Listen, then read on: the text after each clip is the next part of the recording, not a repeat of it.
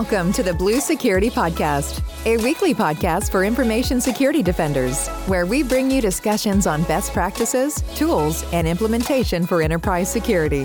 Now, here are your hosts for today's show, Andy Jaw and Adam Brewer. Welcome to another episode of the Blue Security Podcast. I'm Andy, your host. I'm Adam, your co host. This week we have a few stories to talk about. One of the biggest ones that I thought was interesting is that Johnson Controls International suffered a massive ransomware attack that encrypted a bunch of the company devices, including their VMware ESXi servers, and it impacted the company's ability to do business and still ongoing. So JCI reported on Tuesday, September 26th, that they suffered a ransomware attack after being initially breached in its Asia offices. There hasn't been a lot of detail. I tried looking for more and seeing if there were any updates, but there wasn't a initial point of entry. I didn't see what that initial breach or attack was before the ransomware attack happened. But as a result of this, a lot of their IT systems were shut down. Many of their subsidiaries were displaying technical outage pages for their websites as well as their customer portals. And as a whole, JCI employs about 100,000 people through its corporate operations and subsidiaries. According to some of the sources and some of the articles that are reporting, the ransomware gang is demanding $51 million to provide a decryptor to delete the stolen data as well as decrypt the data that they have now. And the amount of data that they took was roughly 27 terabytes of corporate data. Now, some of the reports say that that is just corporate data, nothing to do with its customers, so no customer data was compromised. Another thing I found really interesting, we had talked about how the SEC has these new rules, and there have been already several filings with attacks that have come out because of these SEC filings. JCI is a publicly traded company, and so they had to file an SEC filing, and as part of that. It's a Form 8K, and they reported that there are ongoing investigations and they can't really comment on anything else, but their operations have been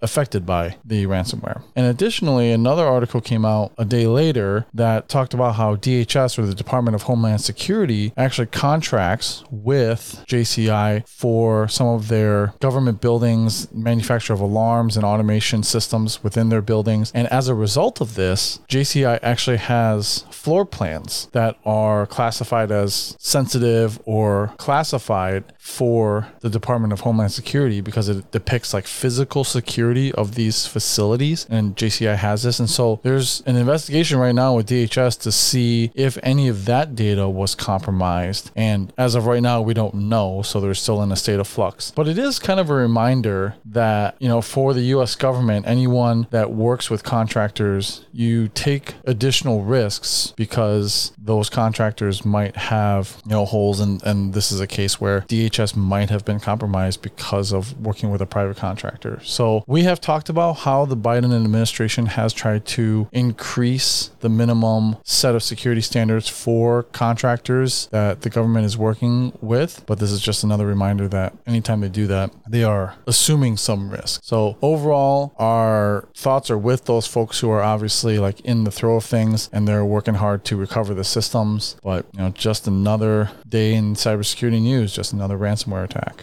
you say just another day, but certainly very large six figure employee bases, publicly traded companies, different industries over the past few weeks. Obviously, I'm talking about MGM Resorts and now Johnson Controls International. Kind of a big deal. Like I have suggested on this show that security incidents are less of a big deal these days because we have security incident fatigue. Oh, there's another company had a security incident today. So what? I even pointed out that MGM Resorts, their stock was relatively unaffected. And I forgot to look at how Johnson Controls stock had performed since this was announced earlier this week, but MGM's was relatively unaffected. So, you know, it's interesting in the sense that it's a big deal. MGM was interesting. We kind of had more detail on the how and why than we have here so far. You point out they did file an 8K, although I bet, dear listener or dear dear viewer, you can guess very well how that sounds. We take cybersecurity very seriously, and we have contracted with a leading uh, forensics investigation organization to determine the root cause of this incident. And at this time, we will have no further comment or something like that. I mean, I just made that up off the top of my head, but that's pretty much, I, I did see it. That's what it says effectively is they've hired someone for forensics and incident response and, you know, they're working on it. So we take cybersecurity very seriously. I agree. Definitely send my thoughts to those who are working very long, very hard hours right now trying to bring those operations back online. Really interesting point about DHS and something I've been thinking about a lot recently as I've spoken with uh, another customer. I went to actually an executive briefing in Redmond last weekend, and and that's actually part of the reason I was we were late in recording the show last week. And it, was one of those where I, I asked like, "Are you still rotating passwords?" And they're like, "Yeah, every 90 days." And it's just kind of dumbfounded because at this point, Microsoft's guidance since 2016 has been you know move away from password complexity requirements, password rotation requirements, password history requirements, and just have users set a long, not easily guessable password, use password protection, and all those capabilities. And then NIST came along a couple years later and essentially started saying the same thing. But security begins where compliance ends or like regulation ends in some cases. And I have certainly seen, Andy, you referenced how, you know, there's additional risk for the government to contract with these other agencies. And the Biden administration has put forth these higher standards that these government contractors are required to meet. And that's all well and good. But what I was thinking about is when you start making more of a regulatory environment around these companies, they get so focused on meeting the regulation that it's more checking a box than it is building meaningful security sometimes. And I think of those password rotation policies as, as a good example, where I believe the reason most companies are laggards in this today is not that they disagree with the concept, it's that they have some sort of audit requirement or compliance requirement that's preventing them from moving forward with a modern password policy. And those are the sorts of things that, as well intentioned as this is, I've worked with a lot of companies who are all saying, oh, you know, we're working to get CMMC compliant, the cybersecurity maturity model certification, because we're a government contractor. And I see how that effort in some ways is more focused on achieving that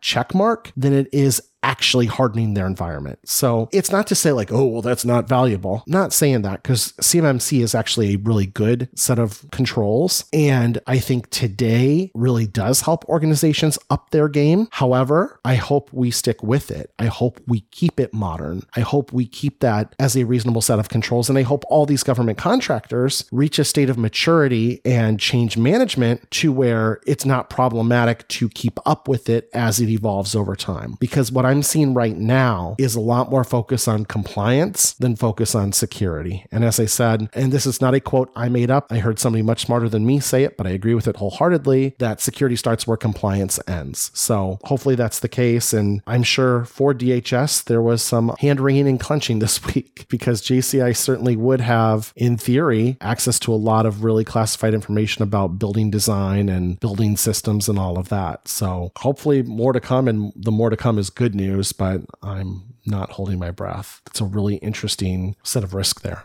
And while you were talking, I looked up the stock price of JCI, and it looked like they did take a slight hit going from Wednesday into Thursday. So the news broke actually Wednesday during the day, mm-hmm. and then you know overnight trading I think dropped the price about five percent. And while there was an overall dip in the market, this was more substantial than the dip. I think the dip was around maybe half a percent, whereas JCI dropped five points. And so Oh, 5%? five percent. I mean, that's significant. The NASDAQ was up the last two days of the week about 1.5%, and the Dow was relatively flat Thursday, Friday. So, Right. you know, the market as a whole, and let, what's the S&P, you know, grab that here, that was slightly up as well. So for them to be down 5% was not in line with how the market moved at all. That's actually significant and more than MGM moved, um, unless they started moving more later. They did recover a little bit, you know, towards the end of the week. So it, it hit, you know, Thursday morning and then Thursday during the day and Friday they slightly recovered, but not to the point where they were before they dropped. So still probably about a, a one to two percent drop from where they were. Oh, geez. Okay, yeah, that was a significant over, like you said, overnight trading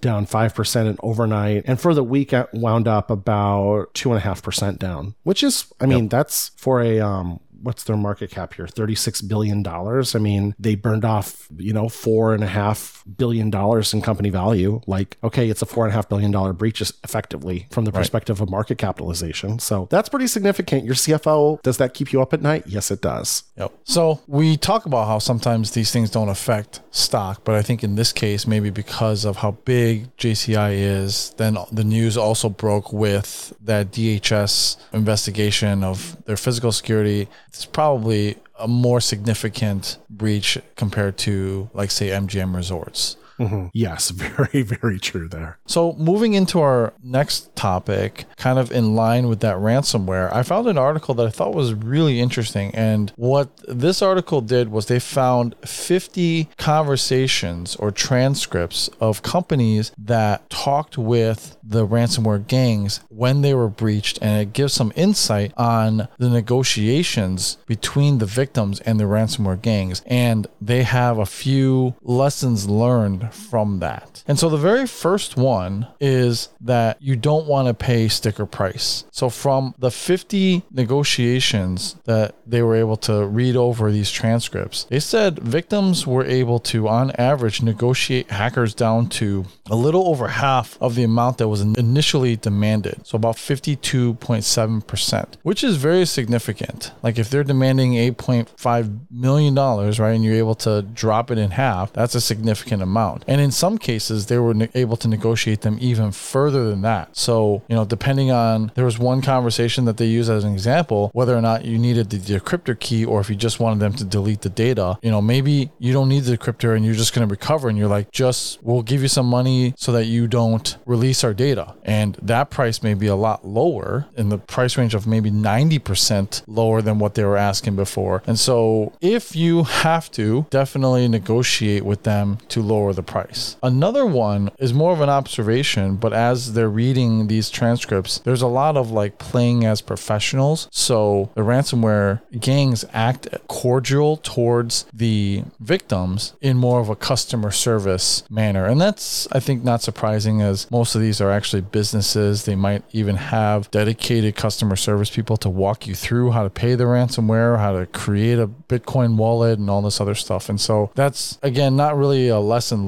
but more of an observation that they're becoming more and more professional as they're talking to their victims. The third lesson, which again deals with negotiation, is an extended deadline. And that, based on the conversations, is one of the easiest things to ask for. If you have to negotiate, you get con ransomware, ask for an extended deadline because number one, that shows a willingness to negotiate from the attacker's standpoint. And then, you know, it's it's pretty easy thing. It doesn't cost them anything to give an extended deadline and it maybe helps you get more time to either recover your systems, figure out what to do, or scrounge together a payment. The other one goes back to their cordialness is wolves in sheep's clothing. So a lot of these conversations, like even though they're professional, there is a undercurrent of veiled and explicit threats. And so, you know, I wouldn't take anything for granted if you're talking to them and it seems cordial. In the end, they're obviously criminals and, you know, you want to keep your guard up. And so the transcripts kind of show that. And then most cybersecurity experts would recommend not to pay the ransom. So while a lot of the transcripts didn't show the cyber criminals reneging on their promise to release the data once the victim has paid, you always want to keep in mind that, you know, they could still release the data. There's no guarantee that they didn't make a copy of the data. So if you don't have to, don't actually pay the ransom. And then finally, the last thing on there is that you're not alone. They often try to isolate their victims, threaten if they ask for help. There are a lot of ways to get help. You know, the US Cybersecurity Infrastructure Security Agency or CISA, they have official stop ransomware guides. They have plenty of tips. They also provide free vulnerability scanning. The FBI offers resources in prevention and where you can report a cybercrime and get assistance. And then a few weeks ago, we talked about incident response retainers. Get yourself one of those. There's a lot of companies that offer them. Both Adam and I work for Microsoft, and we recently released incident response retainer, so you can get one through Microsoft. Most people are Microsoft customers, so this is something that you can just tag onto your EA if you have one, or go through someone else like Rapid7 or Palo Alto or someone else that has one, right? There's plenty of them. Like pretty much every major security company has an incident response retainer. And it's just a small fee that you pay that when you get a bunch of hours and when something happens, you can call them for help. So that was an interesting read. We'll have a link to the article, but I thought as I'm reading through those, if I was in that position, I think this is some good advice. I would almost lead with the guidance that most security experts do recommend not paying the ransom. You know, I've always been of the opinion that, like with troubleshooting an, an end user's PC, and I get like your infrastructure is more complex than that, but really, once it's been compromised at all, like I've never really bought into this, like clean the PC and return it to service, like nuke it from orbit. It's the only way to be sure, you know, and flatten and reinstall. And we did a show gosh, it was probably six, nine, 12 months ago now from Swift on Security talking about how operational excellence is information security. Having the ability to quickly recover a machine will help you recover from ransomware. And so, in general, like, I just can't trust any of that infrastructure at that point. Like, even if you can decrypt it, who knows what else is on there? Who knows what else is still there? Like, not saying, like, boy, you should just rebuild everything from scratch. It's easy, wave a magic wand. I get it's super hard. And I get in those scenarios you kind of have two really lousy decisions you can choose, but I don't love it. And then, of course, you know, the whole reason this entire economy exists is because it does make money. There's that quote attributed to Willie Sutton. That's not actually, he never said it, but, you know, it's a good one anyway. Of they asked Willie Sutton, why do you rob banks? He said, because that's where the money is. And it's, you know, why are there ransomware gangs? Because that's where the money is. And if we all agree to stop paying ransoms, easier said than done because we're all going to act in our own best interests as opposed to the interest of the group as a whole, this kind of goes away. So, that said, look, I think this advice is great. This advice is pretty relevant to negotiating anything, really, if you think about it. For the most part, nobody selling you anything wants to lose the sale entirely. There is probably as far as they can go on price, and they will let you know where it is, but they're not just going to walk away from selling it to you because you had the audacity to ask for a lower price. So, why not? I like talking about the deadline, right? Because ultimately, if you think from a ransomware gang's perspective, time doesn't really cost them anything, but they do know the faster they get you to pay, the more likely you are to pay. So I love the idea of, hey, we'll pay you really fast, but it's got to be at a lower cost. That kind of is one of those win win things. And that's what negotiation's all about. It's a win for the ransomware gang because the faster you pay, the more likely you are to pay. It's a win for you because you got to pay less. So that's a great point. You know, we've talked in like our kind of Microsoft security overview, we've had a talk track around the maturity of ransomware today. And Andy, you touched on that, how ransomware gangs now have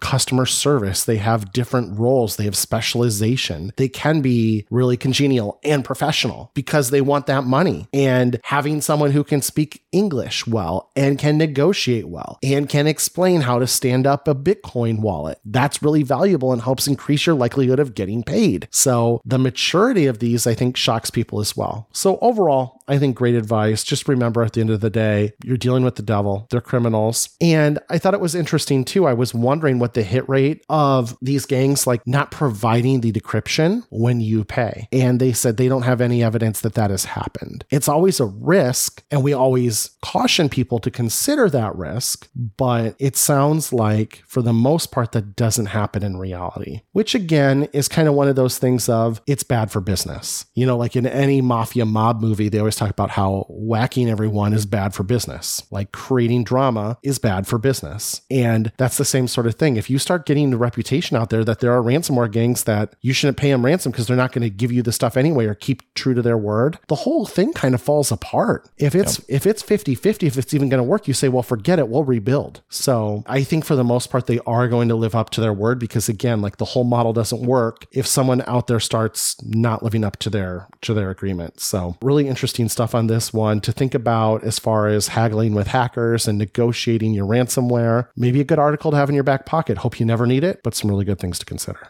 The final thing I wanted to talk about is I came across a post. I don't know what to call them anymore. They tweets? They're not tweets anymore. X's. Anyways, CISA posted their new campaign called Secure Our World. And I went and looked at the site, and it's actually phenomenal. I think CISA is doing some great work out there. I've already mentioned them once throughout this podcast, but they are a great resource. Definitely should look at it if you're in cybersecurity, whether or not you're dealing stuff with federal government or not. This is good information. So the the Secure World campaign falls right in October, which is Cybersecurity Awareness Month, and they have some bite-sized videos. These are really really good for your employees. They're good for your family members.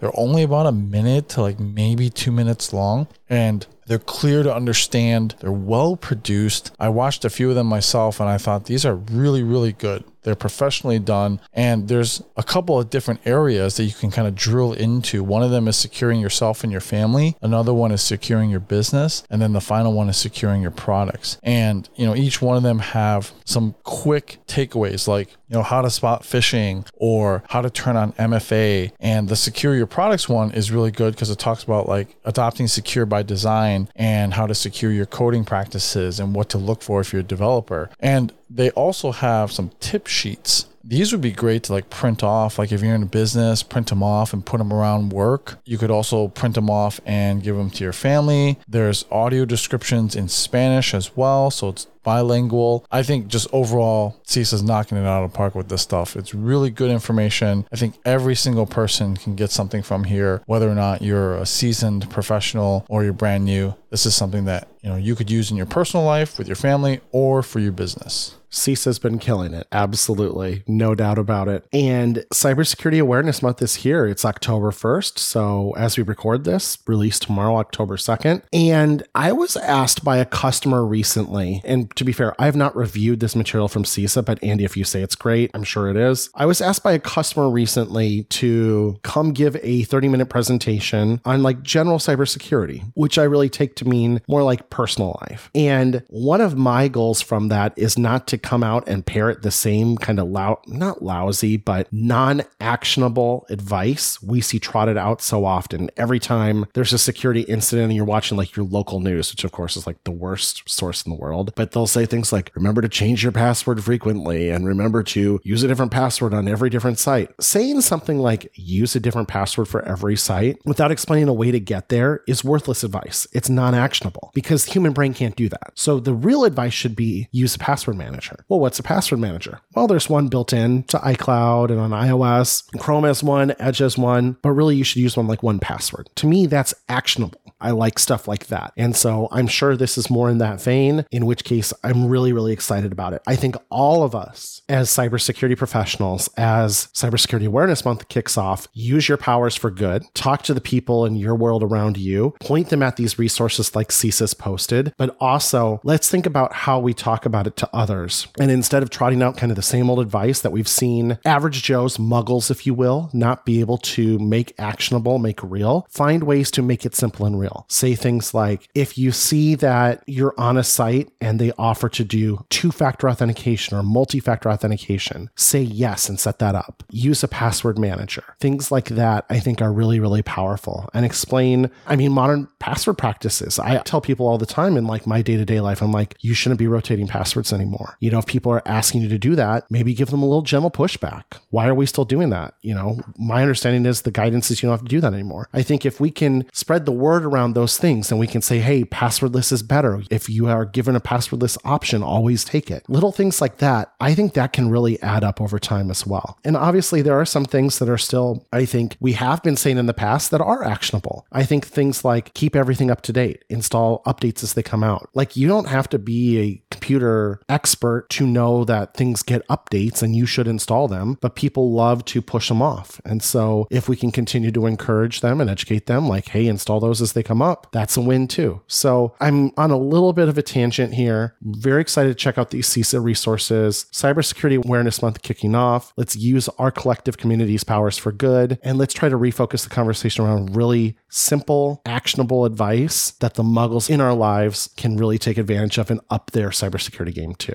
I'd love to see that as an outcome for the next 30 days. Yeah. And you mentioned automatic updates. And that's one of the things that is out of the four things to keep yourself and your family safe. One of them is updating your software. And it talks about turning on automatic updates. And it even has a picture showing you where in the settings to go to turn on automatic updates. Perfect. And so, you know, that's easy stuff for, you know, your personal life, even for your employees to not put those off. Mm-hmm. And the other thing I wanted to kind of mention, you talked about password managers. And of course, like CISA also talks about password managers. But one of the things that I would recommend is password managers for people who have been in technology, millennials, and, you know, the younger folks, those are easier to pick up. But I think on the other end of the spectrum, the boomers and the folks who are older, especially if they didn't grow up up around technology, or maybe they're Luddites and they just kind of reject technology in general, I would highly recommend just getting them a little password book. My in laws and my family, my dad and my mom, I just got them a little password book, and I am shocked at how well they have taken to that. And they have unique passwords and they write the site down and they write the password down. And it's a password manager, just a manual and handwritten one. And of course, like you want to keep that safe, which they keep in their house somewhere, but it's not like what security professionals would prefer. But what are we trying to do as a goal? We want them to have safe, unique passwords for each one of their sites. And that they do. And then they have MFA turned on maybe through an SMS or something like that. So that's about as far as you can get with some folks. And maybe that's good enough, you know. Mm-hmm. But I would just recommend, you know, thinking of other ways. The digital password manager, I tried for years to get my family on. And as soon as I got them that little book,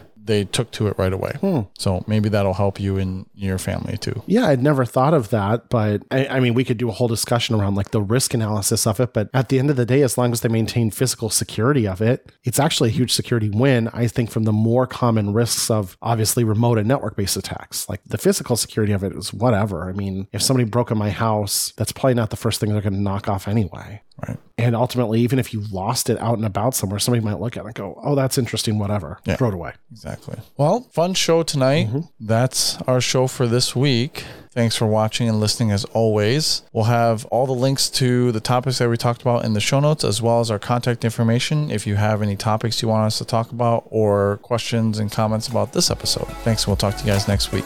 Thank you for listening to the Blue Security Podcast. Please check out the show notes, catch up on episodes you may have missed, and subscribe so you don't miss any future episodes. Find Andy on Twitter at AJaw0 and Adam at AJ Brewer. See you at our next episode.